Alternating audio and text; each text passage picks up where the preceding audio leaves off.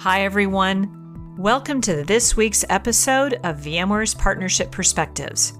I'm Kathleen Tandy, Vice President of Global Partner and Alliances Marketing at VMware, and I'm pleased to bring you the stories and trends from VMware industry analysts, partners, and executives from around the world. Today, I'm joined by Chris Wolf, Chief Research and Innovation Officer at VMware.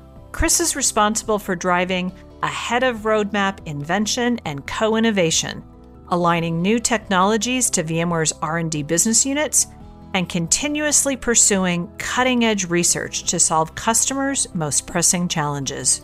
Together, we discussed how Chris and his team collaborate with VMware partners and customers at the start of early R&D technology opportunities and how partners play an important role throughout the innovation process, from design and product development to our go-to-market strategy. Enjoy the full conversation now. Chris, welcome to Partnership Perspectives. I am so excited to have you join us today. Thanks, Kathleen. I really like working with our partners and helping our partner community, so I'm really excited to be here. That's great. One of the reasons I'm so excited to have you join us is that I've had the opportunity to hear you speak with so many groups over your tenure at VMware with our customers, with our partners at events like Empower and our communities, including the VMware user group. And over the years, you have such a great ability to both see and communicate complex technology trends and really help communicate them in ways that make them really accessible concepts that promote deeper understanding, which is probably now why you've taken this new role as Chief Research and Innovation Officer for VMware. So let's start with that new role. For those who may not be familiar, particularly because it is a new role, can you give us a quick overview of this role, the organization, and how it's designed to drive impact on the future of VMware? Sure. I think you know, one way to think about it is it's kind of a classic office of the CTO. It's really taken the what had been the existing VMware office of CTO and really rebranded as a research and innovation organization because we've had the bigger charter in the CTO office. And really, when people say, what is your most important KPI? For me, it's really quite simple. It's technology transfers. It's all about incubating and building important technologies in partnership with our partners, our customers, and our R&D business units that go to product and really impact VMware's bottom line, creates opportunities for our partners as well. And we do this through advanced development, through programs such as X Labs, have a cloud architecture team. We're doing innovation in open source. And then on the far end, we are taking very large bets in some of our moonshots in the research organization. So all of this collectively to me amounts to being able to ideally transfer technology at least four transfers per quarter is what i'm shooting for in the organization. And for the folks out there that have seen vmworld and the vmworld vision and innovation keynote you got to see a preview of a lot of that work that's been happening and what's to come. That's great. So I think having a chief innovation officer seems to be a new trend for many companies kind of like the chief information security officer that we started seeing be this new role in the C suite, probably now, what, six, seven, eight years ago. I'm curious as to why do you think this role is starting to take hold across all sorts of companies, across all sorts of industries?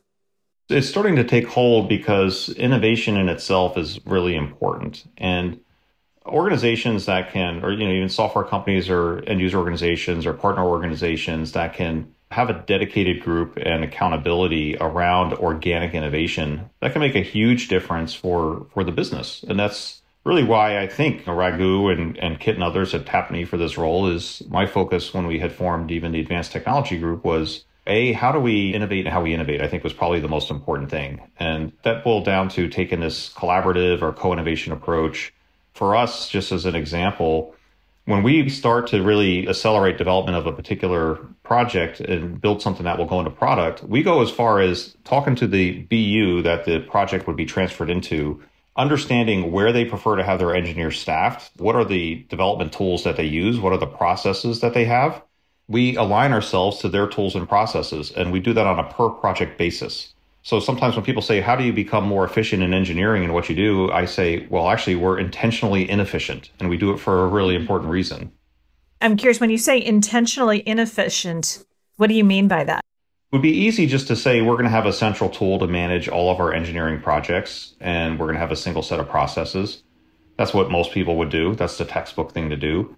But we take a customer service approach. We say, if we're going to move something into our networking and, and security business, we look at the specific tools and processes that they have and we align our projects to those so that it makes the technology transfer really fluid because it already aligns to what how the BU prefers to operate. You know, that's a great thing for us and I think for the BUs. And I would say how we've tried to redefine innovation also is you see a lot of other tech vendors where they incubate lots of projects and they quote graduate the incubated project and declare victory. And to us that's it's a meaningless metric because unless we're actually shipping the software that we built in the CTO office, we didn't achieve anything at the end of the day. So for us, it's about if we do a prototype, it's very early just to demonstrate that we can do something. After that, all of the work we do is fully aligned to the business unit and it's architecturally and code compatible with how they want to ship a product.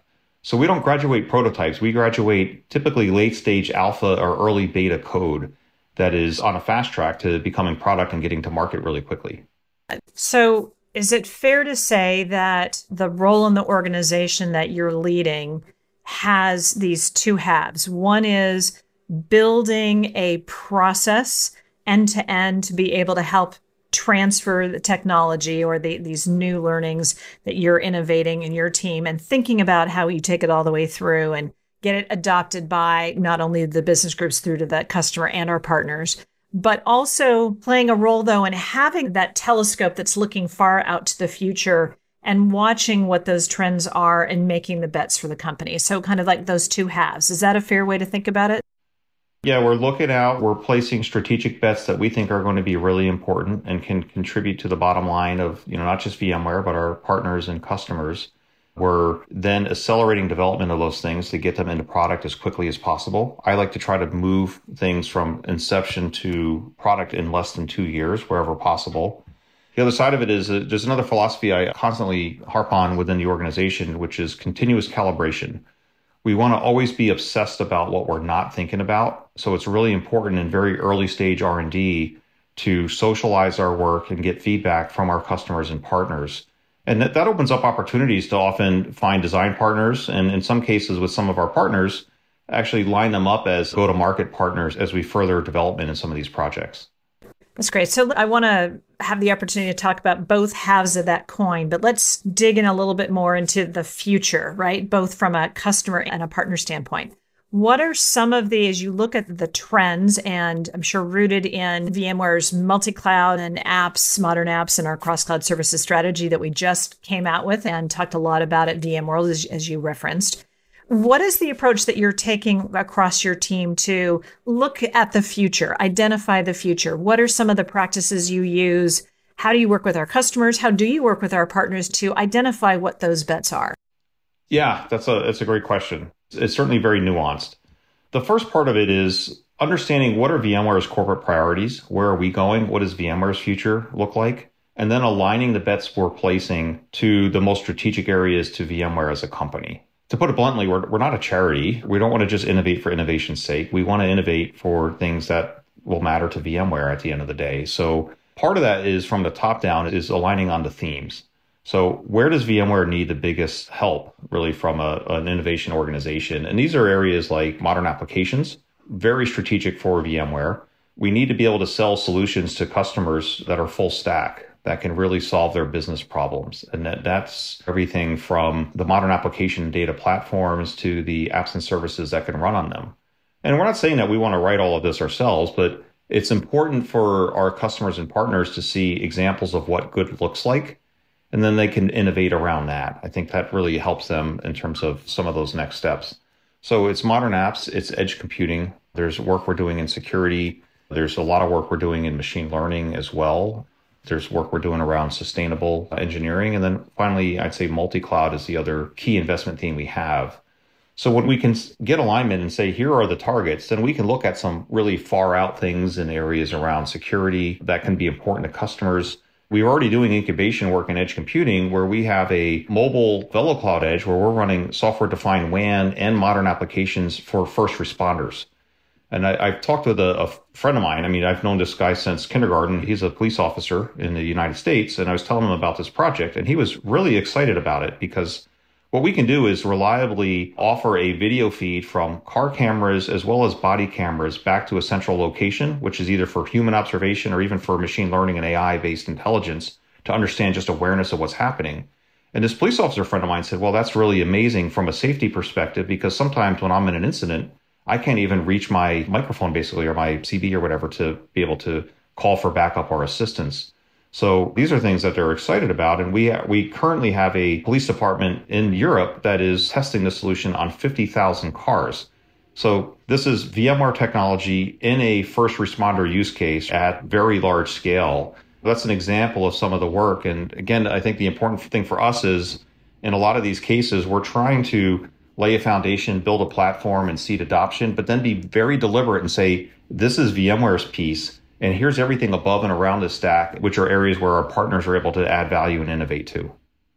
Well, and I know that partners have also been a source of thinking about opportunities for innovation and research as well. Are there any examples that you could share of how you've engaged with some of VMware's partners to think about those future oriented solutions and how you've then brought them back into your organization? Yeah, I think there's a couple of ways. First, I, I have regular stand ups with a lot of the CXOs that are partners, and this is a great forum for us to compare notes and swap ideas and really explore opportunities. More specifically, some of the work that we've recently been doing in innovations around edge computing. I've been working with Mike Taylor, the CTO of Worldwide Technologies, and his teams have been working directly with a lot of our innovation teams that's been terrific engagement where we have mutual customers, we have mutual interest, and together we're able to compare notes and really align on the right architecture. And in doing so in a way that's making sure that we're not going too far and we're building even things like the right APIs and SDKs that are what our partners need to be able to innovate around these new solutions. So engaging them really early in the R&D process, right? In very early stage development gives us a chance that when we are bringing these new products to market, they're already aligned to what our partners require. Do you have a, or are you thinking about a systematic way to engage with more partners? I'm sure as partners are listening to this, there might be a number of them that are thinking, I would like to, you know, share notes and compare. I'm curious how you are setting it up. You're not a huge team. You, Chris, only have a certain number of hours in the day to meet and talk with, you know, CXOs around the globe. How are you thinking about wanting to make yourself available for partners who want to have those conversations with you? Yeah, either myself or my team. We try to meet as, as often as possible as one. But I, I think the most important thing is when there's something specific that we can align towards. That's really what's important to me. I don't like having a meeting to say, well, the meeting is all about getting to the next meeting. Well, no, that that actually that's horrible. That's not a good outcome if you just got one more meeting from your meeting. When you can say, we're going to do something specific together on federated machine learning, and we're going to look at this with these technologies and these edge use cases, or a partner can say, sure, you know what? I really see the use of running modern applications on an SD WAN device and doing edge consolidation. And we think that we can actually write these type of network or security function applications that would add more incremental customer value or fill in the blank, right? There's lots of these opportunities. So we're doing a couple things also that I think is important. We literally just had a meeting on this today, me and several folks in the team, which is we're currently building a PowerPoint presentation that is co-innovation opportunities that we will now take in partner meetings. This is something we can scale. So if I'm not available, some of the other innovation leaders in the organization will be able to take forward. You mentioned size of the organization. Yeah, we are pretty small. We're about 300 people. We partner with other engineers in other aspects of the BUs, but we're roughly a 300 person organization. Of those 300 people, more than 250 are engineers are in engineering roles. So we're very heavily tilted in that regard, and we're always looking to do something specific. So when we meet, though, we will have a more curated way to communicate all of the different innovations that we're doing. And this can help our partners to say, okay, I can kind of see it. I want to talk more about this. And this also means our partner teams can also now socialize this with their direct relationships. And that can also help, I think, to make this a far more efficient process for all of us. Well, that looks great. And we'll look forward to helping you, Chris, and your team be able to share that out with our partners, help them know how they can connect with you. I know that as we are evolving our business model and our strategy, our partners are going to play a critical role in that joint innovation, in building with us, what, you know, building new services, building new capabilities for our customers that embed and include our technology. And I know they're on the front lines every day with customers and have those great ideas. And I know that there's a lot of joint innovation opportunity in, in store. So happy to help out with that as you're ready to scale. I want to switch now to the second half of your organization's brain, which is around kind of instituting a culture of innovation, the process of innovation for end to end. And in the past, you've spoken about the importance of creating a culture of innovation. From your perspective, what are the key elements of a culture of innovation for VMware or any other company? Although I think just about every company is becoming a technology company now or needs to be and should be approaching it. But what do you think embodies a culture of innovation for whether it is a IT vendor or one of our partners as they're thinking about evolving their business and taking it forward?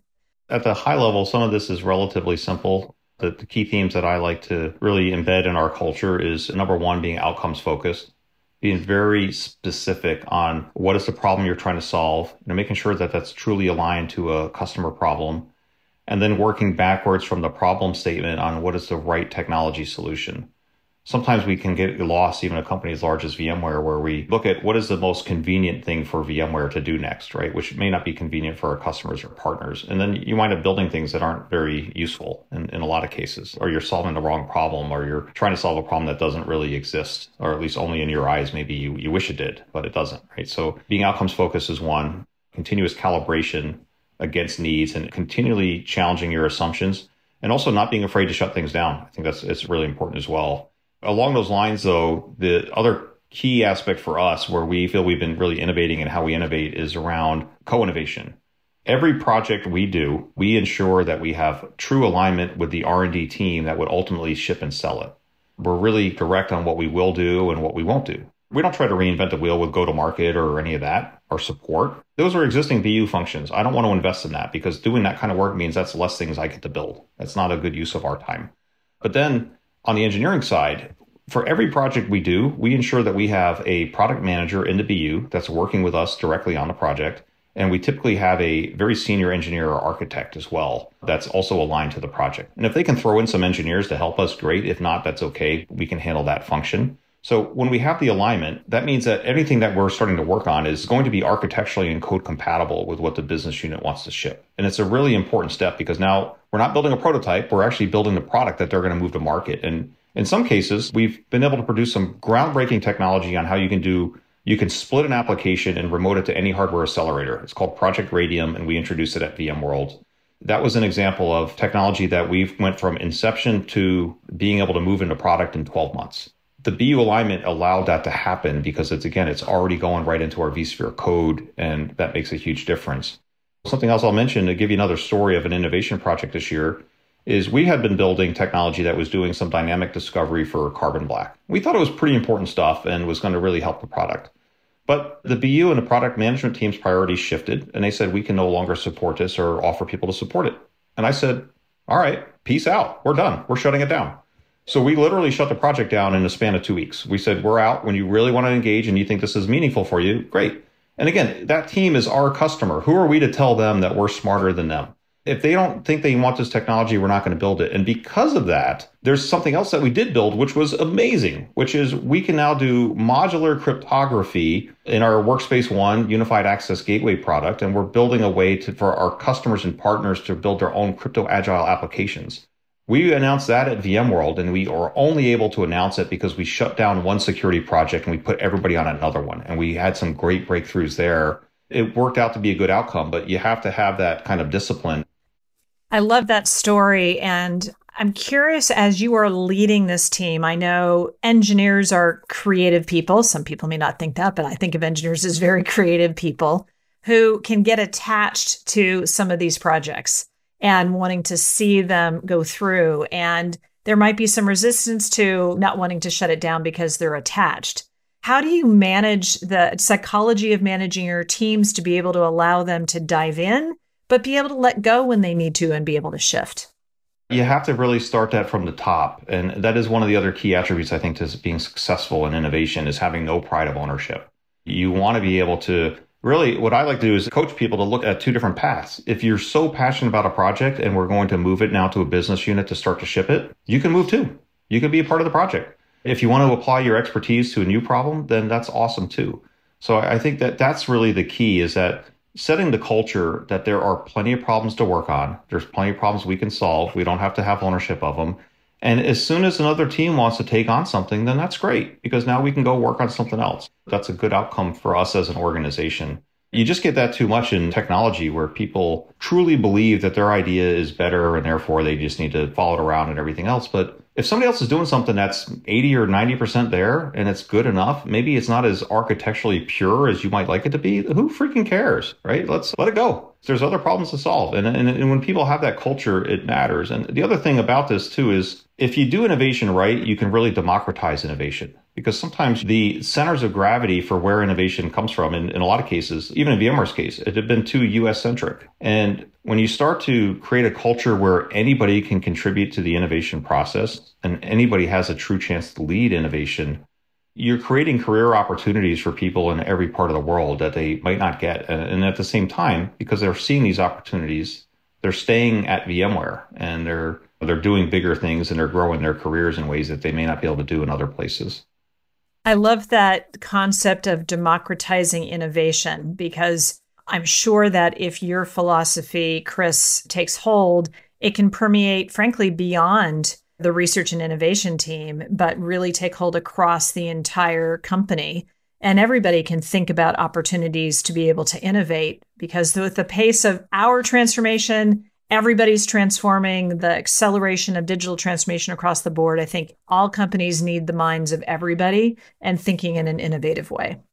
100% and if you look at the way our organization is comprised not only are we a global organization but we're a very diverse organization we're close to i think around 40% in terms of team members that are women and underrepresented minorities in the company and we really see our diversity as our strength that gives us a, a, real good breadth of ideas and, and, perspectives that you normally wouldn't see. And I, I really attribute a lot of that to the success that we've had. Absolutely. I think diversity has absolutely been shown to be a key element of driving innovation. Sometimes it might take longer, but you absolutely get better results in the process. You've been quoted recently in a white paper that we published, and I know we've made it available for our, our partners, that focuses on adopting flexibility as a design principle to fuel that innovation. What is this? What is flexibility as a design principle? What does that mean? How do you design in flexibility? Why is it important? And how could that approach help our partners in thinking about how they approach solving their customers' problems? Yeah, if you think about the business climate today, it really boils down to, in many cases, velocity and agility. How quickly can we move? How quickly can we pivot? when you think about flexibility as a design principle, to me, it, it comes down to building apps and services with the expectation of change in mind. And I think COVID really showed us that in a far more meaningful and powerful way, where we had some of our customers that had to do pretty miraculous things, like a lab testing company that won a federal contract and they had to roll out 200 different testing sites across the United States in a matter of a couple of weeks and they were successful because they had a architecture that was built a lot on our technologies that allowed them to do that. They didn't have any external dependencies that would have gotten in their way. You know, there's retailers I've worked with that they had to literally move distribution centers to, to different states in the US because of local COVID restrictions and things like that. This massive shift to being able to work from home, you know, unexpected. You know, think about VMware. We pivoted nearly 40,000 employees to a full work from home model in a matter of like a week. Technologies like Workspace ONE really helped with that. So when you think about it from a partner or customer perspective, what are the technologies you're using from the apps down to the infrastructure that allow you to be able to truly pivot or grow or change on a moment's notice? And how quickly can you do that? that's often can determine whether businesses survive or don't survive when changes happen. It may not be a global pandemic. It might be some new threat to the business that you just weren't expecting or weren't planning for. And you need to do a very quick pivot. And how can you do that? From our perspective, that comes down to truly having a software defined infrastructure layer from compute to memory to storage to networks and so forth really help you because you can have that consistent operations no matter where an application runs. And if you might need to run an application one place one day, but it changes tomorrow because of a new acquisition that the company makes or again, new line of business that you're looking to pursue or whatever it might be. And that's really the thinking even behind our Tanzu portfolio is you're going to have flexibility now to be able to build an application and run it anywhere. But containers only get you so far, right? They, they can let you run an application anywhere, but you can't necessarily operate it anywhere and do it so consistently with the same tools and processes. So that's where when you can start to combine container based solutions and Kubernetes with a true software defined infrastructure fabric, you can truly start to architect to build once, run and operate anywhere. And as changes happen, which they will, you're going to be able to very quickly pivot. And that's something that I think is really core to the strengths and the value that we can provide to customers through us and our partners.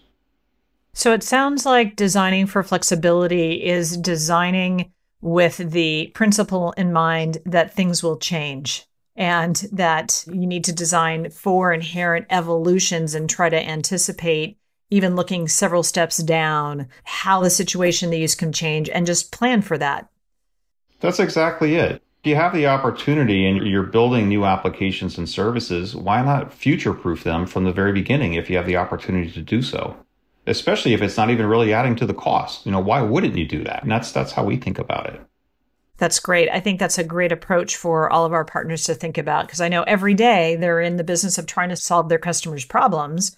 And incorporating that type of approach is only going to make them more valuable advisors for their customers as they help coach their customers to think about designing for flexibility, designing to future proof in, in mind as well. So, great advice there.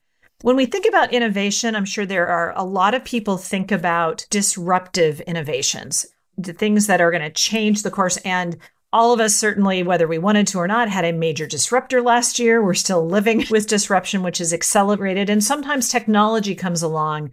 And I'm sure you've been part of virtualization, which was one, which was a massive disruptor and then accelerator in terms of innovation. And then there is sustaining innovation, which is probably small incremental innovations over time how as you look at which projects you choose to work on, how you work on your achieving your four technology transfers a quarter, how do you think about balancing the disruptors with the sustaining and work them into your innovation portfolio?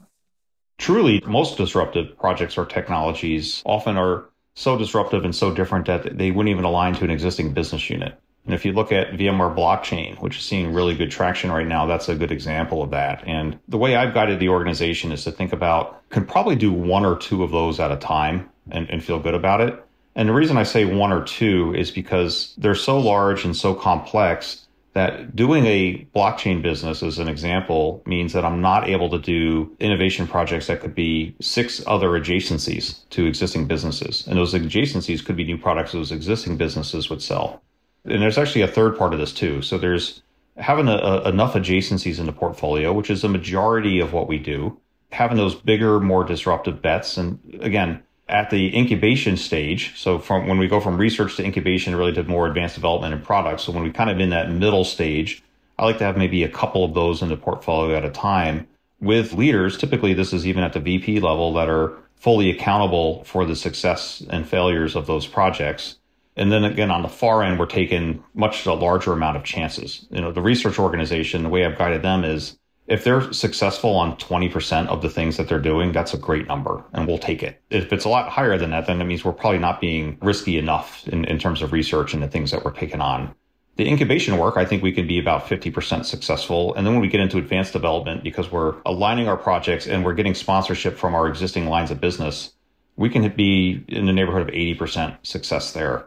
And there's one other thing I do want to mention that we're doing. And this is our partners can also take advantage of this.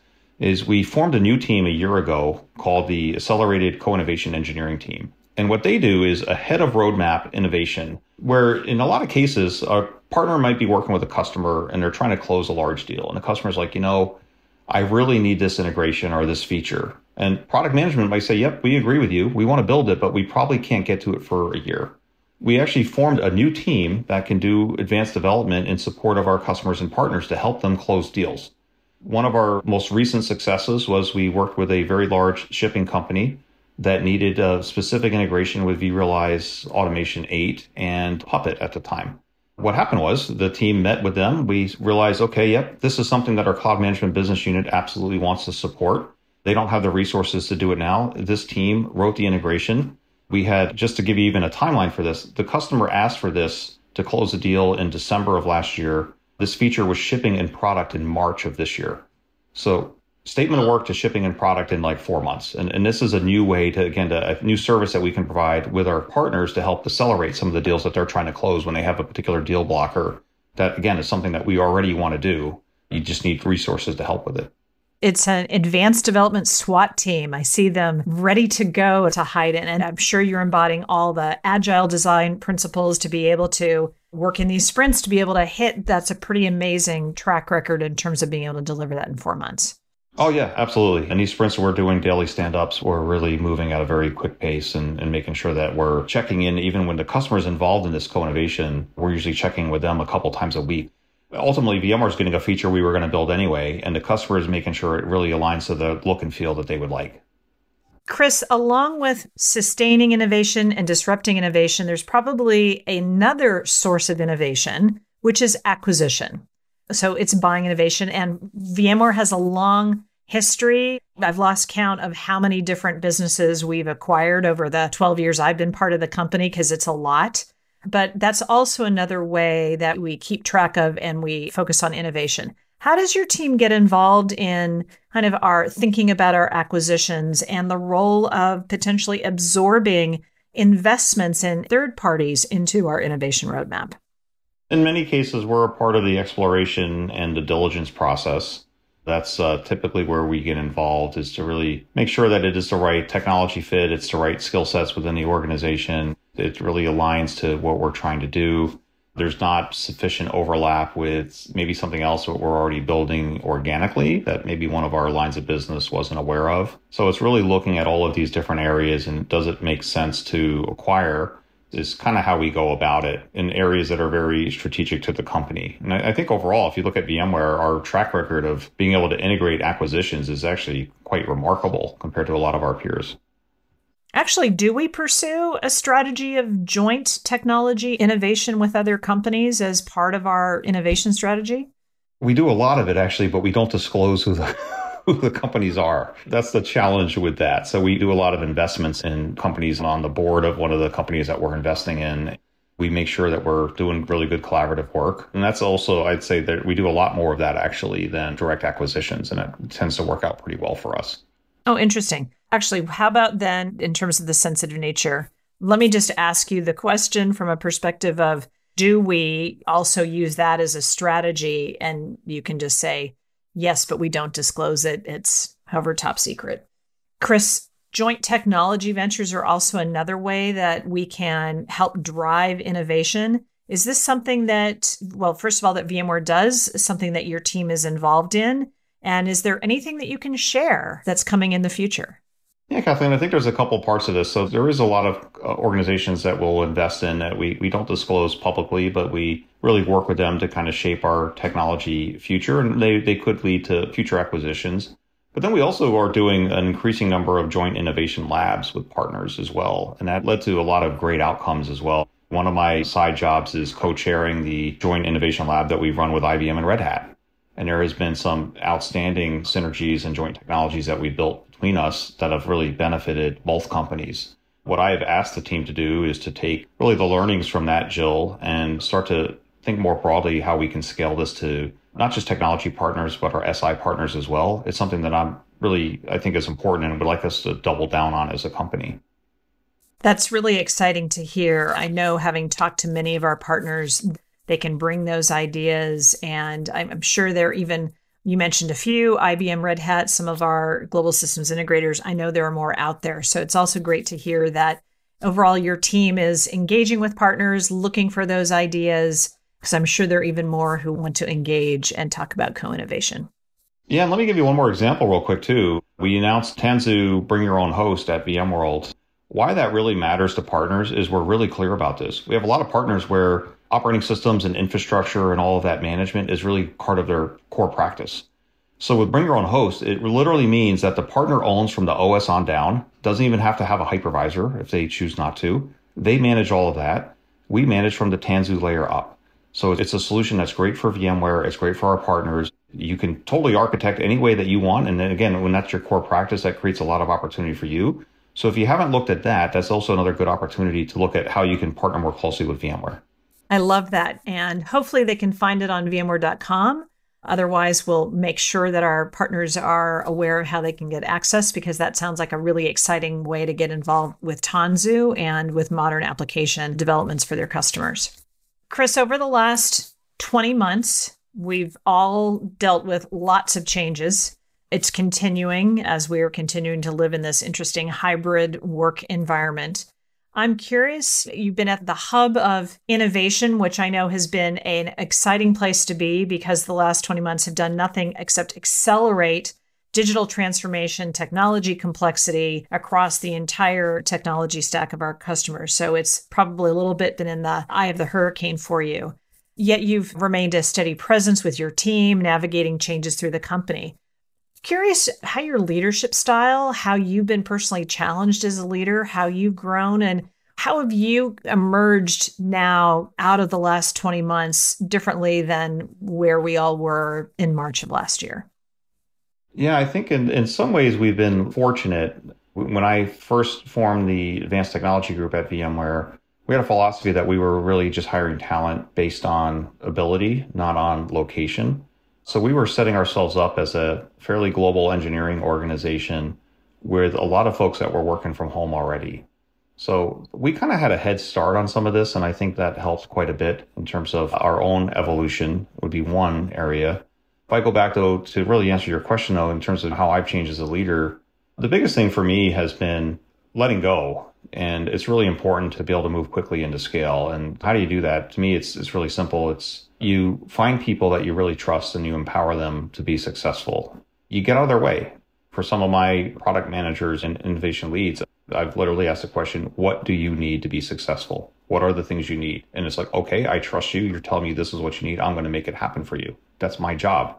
My other job is really just to to checkpoint people and to ask questions and say, well, is this really aligned or is this a, aligned to the right customer outcome or is this more important than these other projects and trying to calibrate there when you start out as a pure technologist and you grow into a technology leader, I think the hardest problem we all have is feeling that if we become too high level, we kind of lose our street cred. Like we're not looked on or respected by our technology peers. And that is definitely a struggle where I have folks with highly advanced PhDs and disciplines that I can only dream of working for me and understanding that I even deserve to be able to manage them and have them on my team is something that I think we all probably struggle with, but it's really having people's back and understanding how you can really give people good advice and, and be a good mentor and, and leader for them. And, and, I think finally, I would just say is not being afraid to, to just say, Hey, I don't know. I have no idea. That's a great question. And being just really honest with yourself about what you know and not know and, and not feeling that you have to be insecure or even if you're leading an organization, you have to have every answer because that's just impossible. And knowing who to talk to or getting those answers is what matters more. Chris, I think those are great insights, whether you're a technology leader, a business leader, a line of business leader. I think having people's back and setting your people up for success are great principles across the board.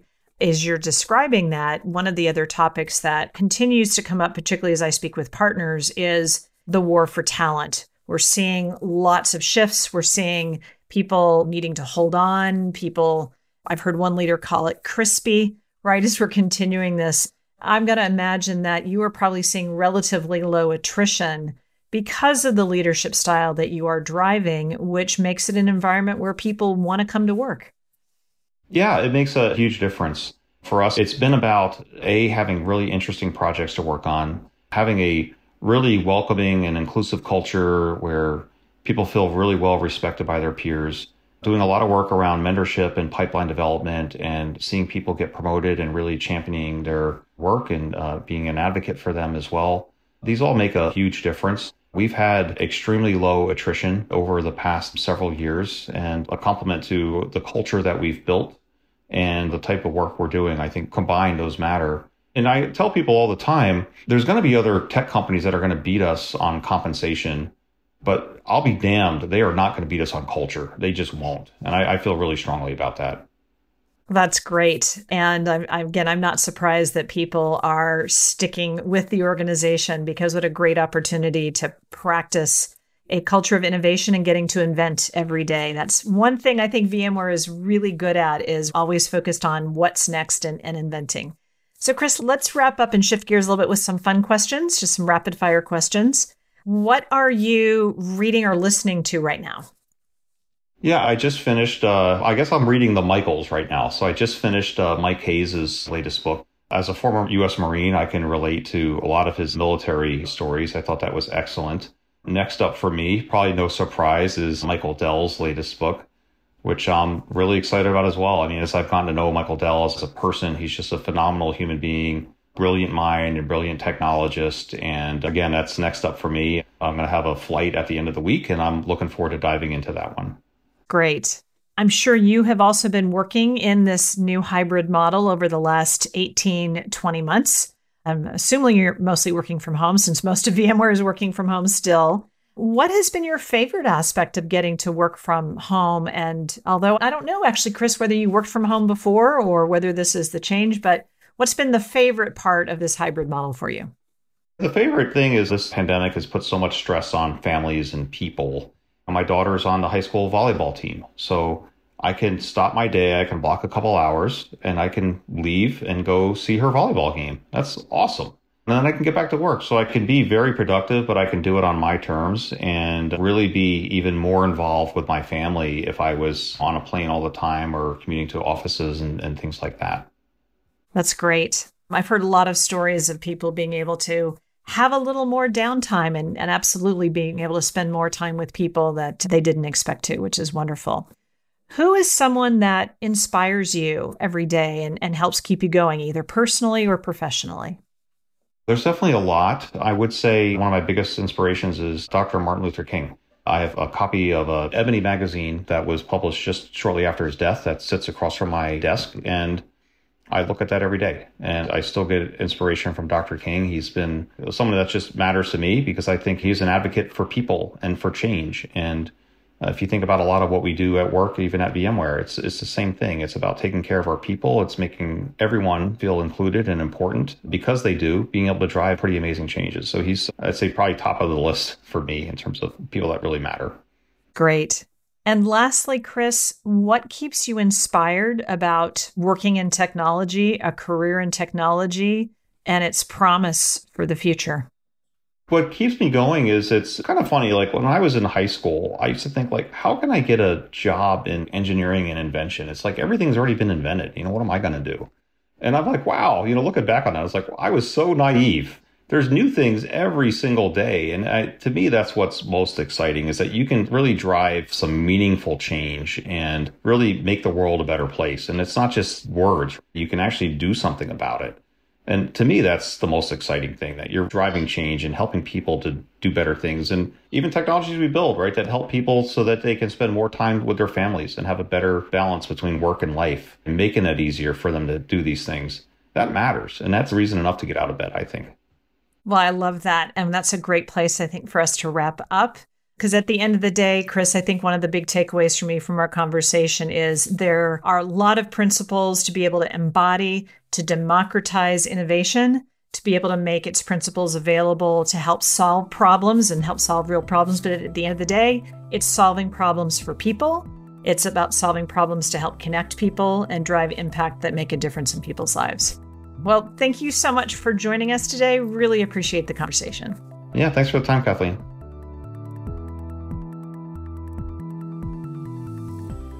What a fantastic conversation with Chris. It was great learning more about the importance of creating a culture of innovation and how together VMware and our partners are collaborating to develop joint innovations and future oriented solutions to meet customers' business goals. I hope you enjoyed this great conversation too. To learn more about VMware, please visit VMware.com. To connect with Chris, you can find him on LinkedIn or on Twitter at at CSWolf. Thanks for joining me on this episode. Remember to subscribe, follow, and review VMware Partnership Perspectives podcast from your streaming platform of choice. For more information on VMware's partner programs, please visit Partner Executive Edge at VMware.com. I'm Kathleen Tandy. Thanks for listening and hope to see you next time.